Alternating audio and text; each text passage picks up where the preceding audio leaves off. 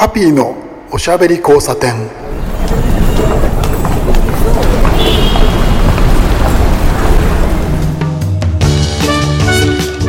こんばんは。ハッピーこと飯塚敦です。今夜も聞いてくださってありがとうございます。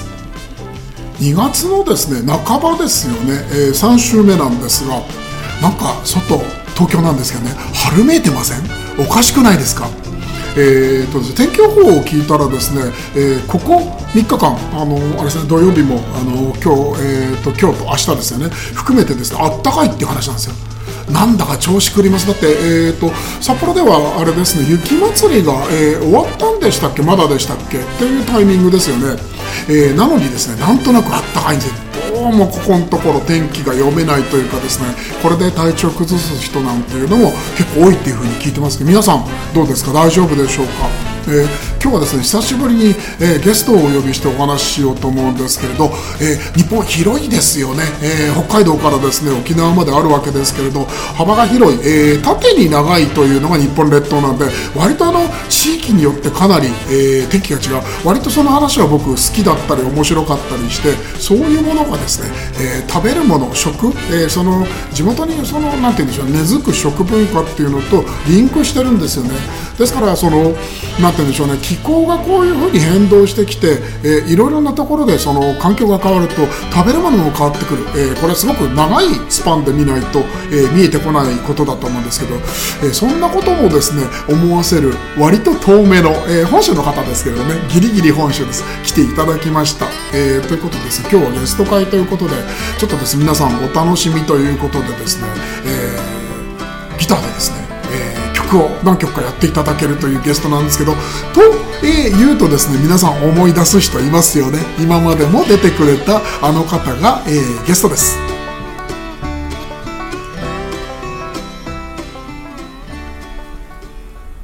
ハッピーのおしゃべり交差点。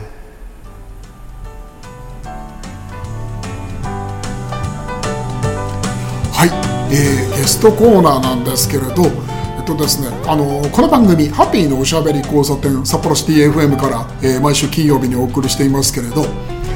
あのですね、えー、ジャスラックの関係でですねあの普通に音楽は流せないというところがありまして なかなかあの、えー、ラジオ僕もラジオがそのもともと喋ってはいますけれど聞くのもずっと好きで子供の頃からラジオをずっと聞いてたんですけどやっぱりその DJ というお仕事ですね、えー、ディスクジョッキーという、えー、ものをその略称にあの歴史をしてあの DJ と呼んでますけど今 DJ という言葉はニュアンスが変わってきているところもありますけれど、まあ、パーソナリティという言い方もできますよね、えー、音楽をかけながらおしゃべりをし、えー、するというスタイルですね、えーずっとずっと昔のですねあのラジオではですね本当にあの深夜番組でそういうのを聞いて育ったんで音楽かけられないのは結構きつい。えー、ちょっと寂しいっていうのがあるんですけれどそういう中ですねあの音楽を持ってきてオリジナルの音楽を、えー、持ってきてくださる人が、えーとですね、通算だから今まで確か2回来ていただいてますよね。3回目ということで。お久しぶりです。こんばんは。こんばんは。えー、自己紹介をお願いいたします。ありがとうございます。3年目に突入いたしました。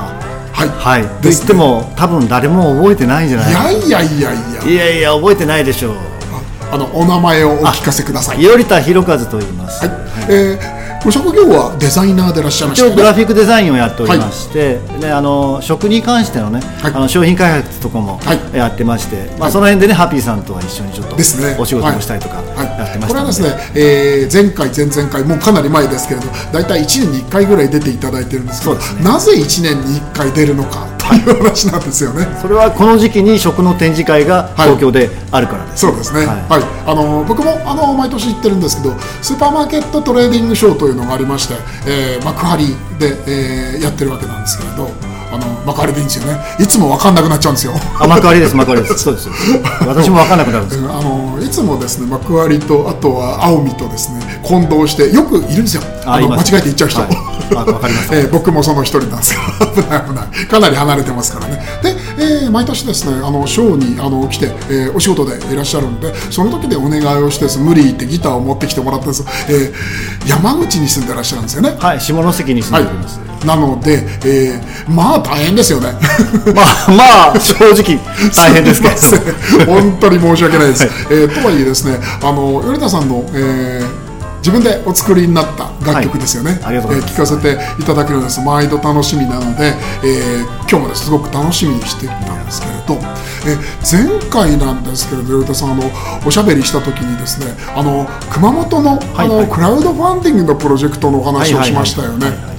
あれは、えーと、大成功のうちに終わりました、はい、はい、あの昨年の3月1日から4月17日にかけて、はい、あの阿蘇神社がですねやっぱ地震で崩れてしまった、はい、それがあの見事に復興を果たしたという、はい、それを記念いたしまして、えー、復興を称える交響曲を、私が作るんじゃないですけどね私は原案を作って、はい、あの作曲家の寺島民也さんという熊本出身の方に、えー、作っていただいて、えー、それを阿蘇神社に奉納しようとそういうプロジェクト。でこれをクラウドファンディングを行いまして、はい、あのたくさんの皆さんのあおかげさまをもちまして達成いたしましたので、あのただいま絶賛作曲中でございます。これが出来上がったら、はい、よかったですよね、あの本当にあの達成できたのもそうですし、あのなんて言うんでしょうね、あのえっと、地震があった時のあの被害へのそのいろいろな地域からの人のこう思いっていうのがちゃんとあのあったんだなっていうのが僕は証明されたのが何よりも嬉しかったというのがありまして。ねはい、うん。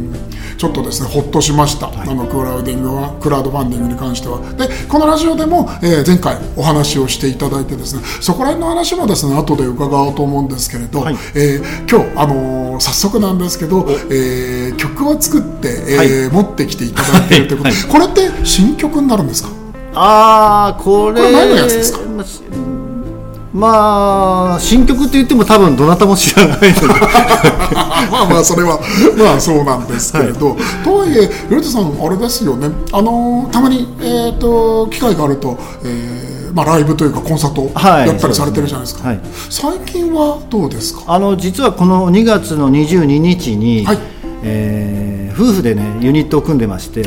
パッセージというんですけれどもそのユニットでですね、はい、まあ、地元下関の、あのちょっとおしゃれなレストランであのディナーライブをやらせていただくことになってますもうこれもほぼあの席が埋まってるんですけれども。ディナーライブ、はい、レストランライブちょっと楽しいですよね。いいですよね、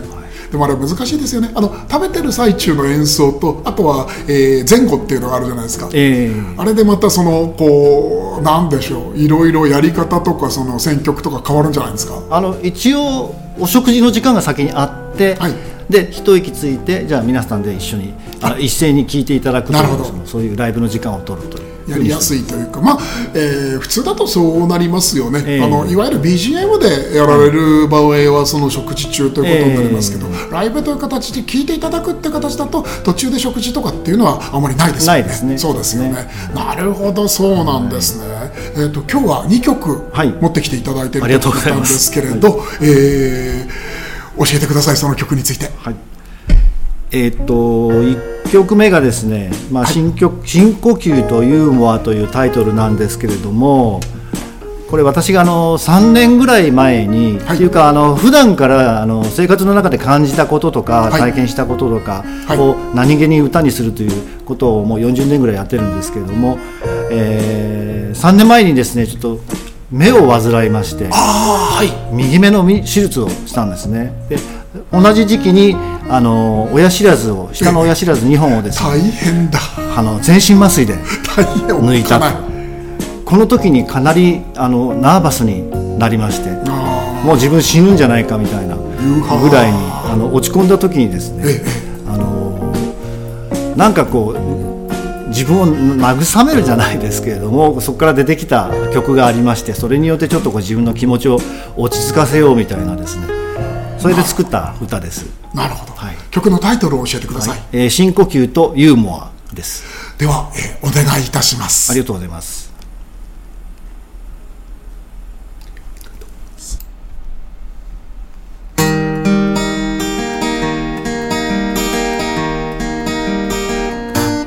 心が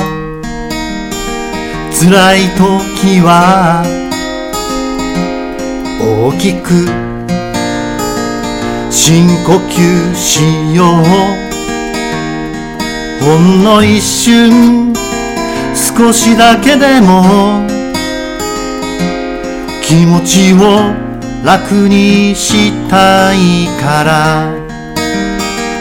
すぐに落ち込みそうになったらもう一度大きく息を吸い込んで暗い気持ちが楽になるまで何度でも何度でも何度でも大きく吸い込んでゆっくり息を吐いて気がついたら辛い何かと向き合えるようになれるさ。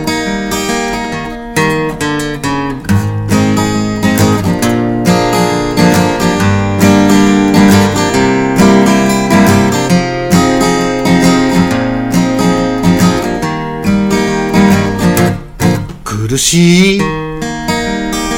ことがあったらユーモアに変えてしまおう。自分自身に何があっても笑い飛ばせたらいいよね。本当は笑ってる場合じゃなくても少し気持ちを切り替えて笑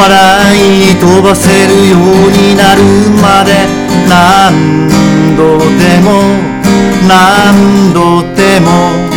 何度でも笑って笑わせて笑って笑わせて気がついたらいつの間にやら一日がほら過ぎてゆく。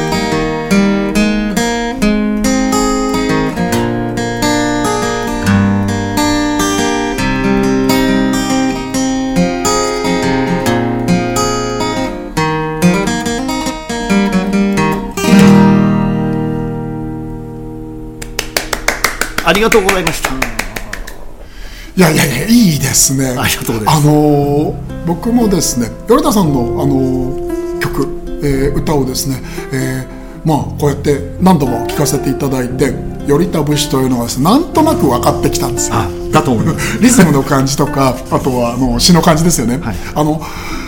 最初にあのおしゃべりしていただいた通りあの本当にあのあれですよね日々の暮らしにフィットしてるというかそこから拾い上げるようなすごく何気ない、え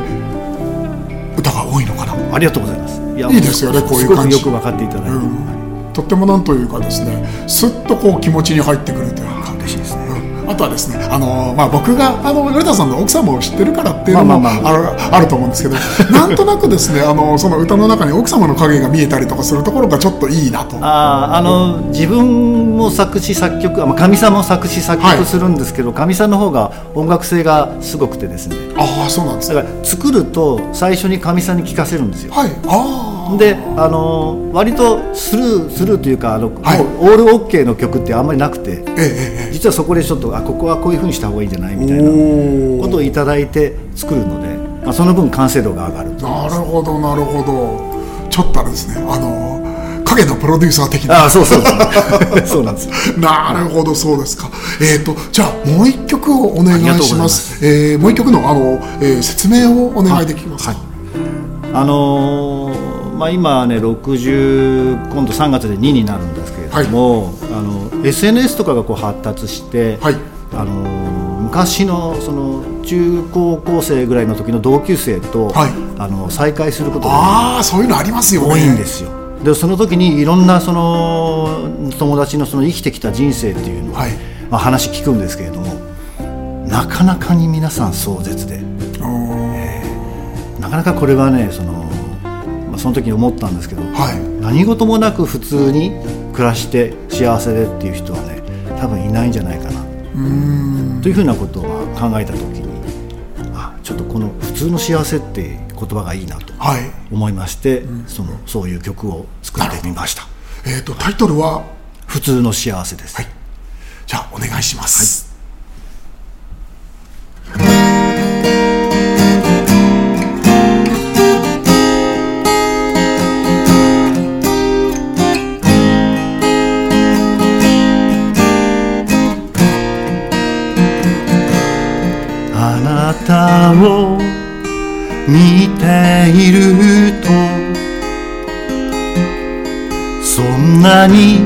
辛いことがなぜ繰り返し訪れるのかと切ない気持ちになる。けれども私にできるのはそばで見守ることだけ。あなたは素敵な人だからそのままでいてほしいと願うだけ。ただ普通の幸せを。あなたに届けたい。生きてる喜びをあなたに届けたい。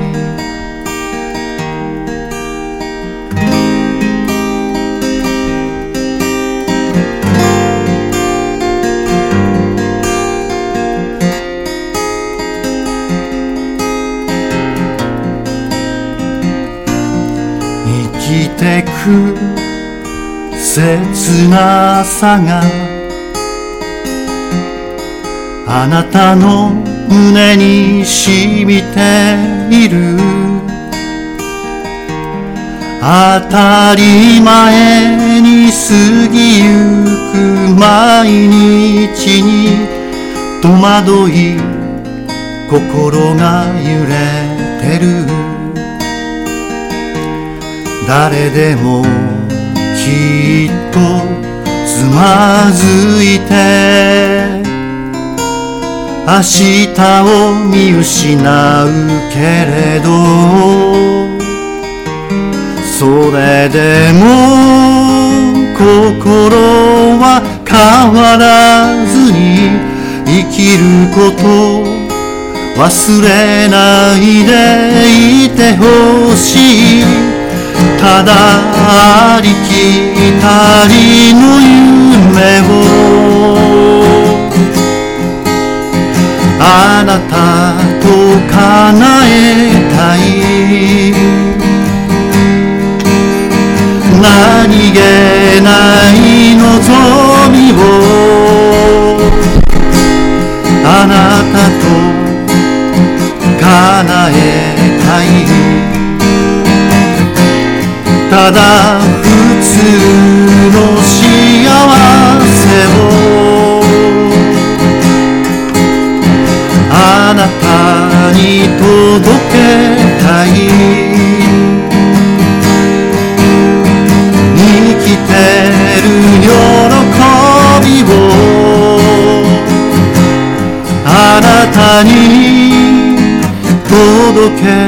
たい。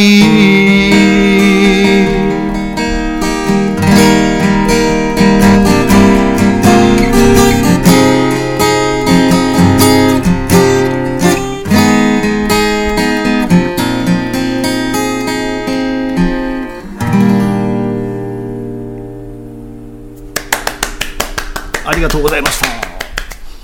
なるほど。あの何でしょうね。聞きながらあのいろいろ思うところがありましたけれど。大人ならではですよねこういうのがこう、拾い上げられるというのは。なんかねあのこれ実は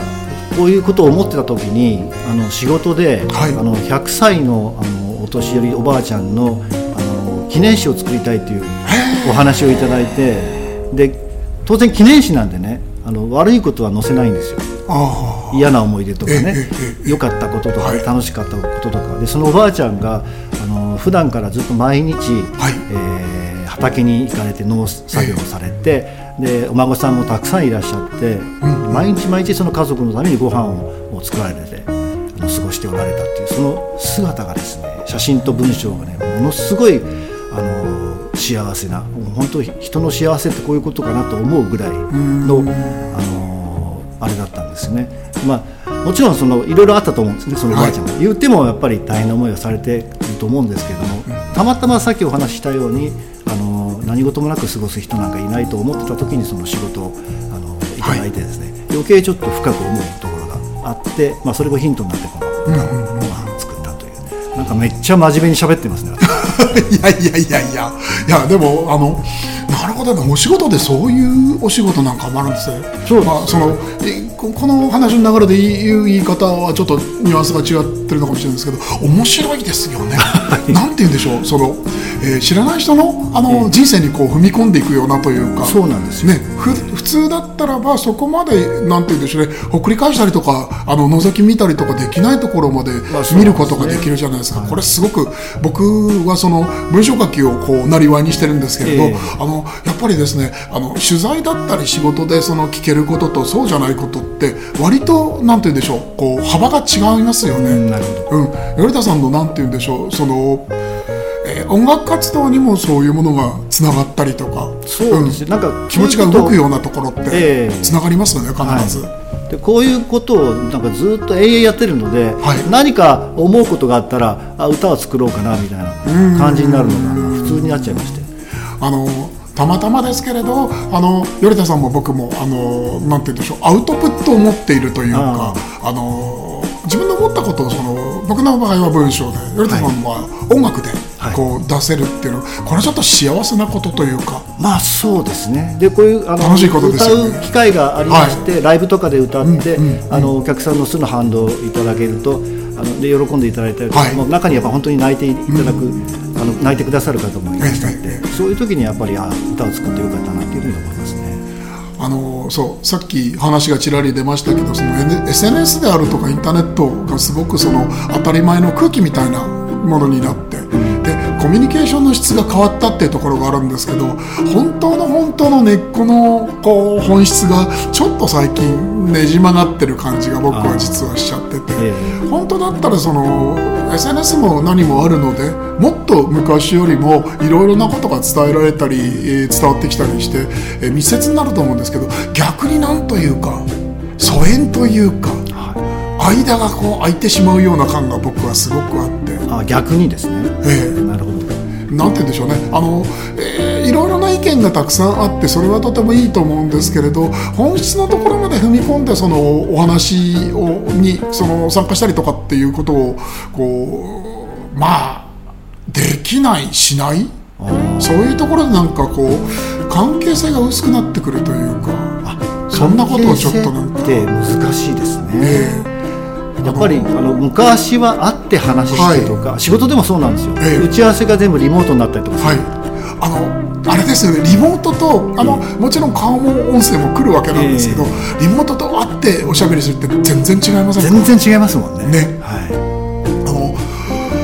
なんてこれは本当に皆さんもその、えー、と今はあのズームミーティングとかあの普通に使ってらっしゃる方多いと思うんですけれど、えー、でも使った方だったら必ず分かると思うんですよね。ニュアンス伝わらなくないですか？そう不思議ですよねあれね同じ空気吸わないとダメなんですよね。そうなんです。あれ本当に僕そのことをよく考えるんですけどどどうしてそうなっちゃうのかなっていうのが、まあ、理由がわからない。ある意味仕方ないんでしょうけどね。特にあの大人数で会合とかやるじゃないですか、はい、でリモートで画面にいっぱいいろんな人の顔が並んじゃうじゃないですか、はい、どうしても人間観察するんですよね。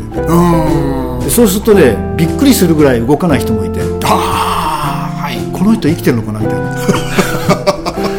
要はあの気が散っちゃうんですよ。あのリモートだとその、えー、本質というかその話さなければいけないことだけ話さないといけないっていうのがありつつも違う意味ですと気が散っちゃうみたいな。えやっぱりそのコミュニケーションの質という話になっちゃうんですけど何かがこう決定的にこう欠落しちゃってる感があるんですよ。ね。難しいですね、うん、そうは言いながら例えばですけれど頼田さんがやってらっしゃる音楽活動みたいに例えばこうやって電波に乗ってとか、はい、それからあとはライブとかっていうのは、はい、もちろんライブとその、えーと、CD とか媒体とかで聞くのっていうのは、えー、体感が違うところもあると思うんですけど、うん、本質は届いてるところはあるじゃないですか。なんかあのー、普通に会話するのとは違うコミュニケーションが、そこにはありますのでだから初めてライブに来ていただいたお客さんとかですね、あの初めて会う人なんですけれども、はい、なんか気持ちが続いちゃうみたいな。それがまああのライブのいいところかなっていうふうに思ってます。使い使い古された言葉であの言うのもあれなんですけれども、やっぱりその音楽って特別なものありますよね。そういうところで、ね、うん、何かこうやっぱり気持ちの部分を動かされる、えー、うん。というところがやっぱり強く僕はあると思うんですはい、そうあのですね、はい、ズームミーティングで思い出しました、はい、あの僕もまあその仕事で随分使うんですけれど、えー、ズームミーティングとかあのネットでその打ち合わせをした時に欠落してるものなんだろうってすごく考えたことがあったんですよ。えっとですね、例えばここで頼田さんとこのスタジオで打ち合わせをして、はい、でエレベーターの方までお送りするじゃないですか、えー、でその間たたかだか30秒1分なんですけど、えー、エレベーターを待つその間の軽口だったりとか冗談だったりとか、え全然別の趣味の話だったりとかっていうところに実は打ち合わせとか直接お会いしてしゃべるところの何て言うんでしょう。大事なツボみたいのある気がする。んですそうですね。そういうもので何て言うんでしょう。意気投合したり、ちょっと相手のことがこうつかめたりして、はい、ぐるぐると話が回っていって、えー、仕事が進んだりってありますよね。ありますね。これ大事なこと。ですね特にお酒の席っていうのは大事はい。あんまりこれ言っちゃうと、まあ、コロナの時はね、あれだとはらはらですね、現代的ではない話なんですけど、お酒の席でそういうのって割とあるんですよね。そうなんですよ。うん、そこでやっとこう腹を割って話せるという。か、あこの人こういう人だったんだみたいな。何かですね、そのぼんやりした言い方ですけど、ピンとくるものを拾えるという世界があるじゃないですか。あ、ね、のピンとくるっていうのが、なぜかですね、あのウェブとかネットを通じるとですね、こう減少していく感がすごくありまして。いやいやいやなんかちょっとそういう話にもなってしまったんですけれど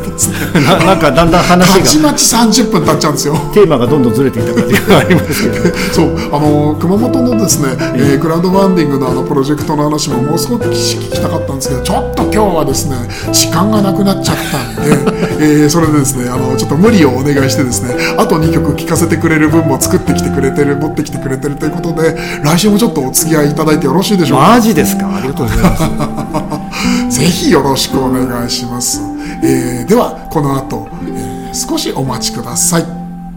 ハピーのおしゃべり交差点。いかがだったでしょうか、えー、古田さんの曲2曲聴いていただきましたけれど、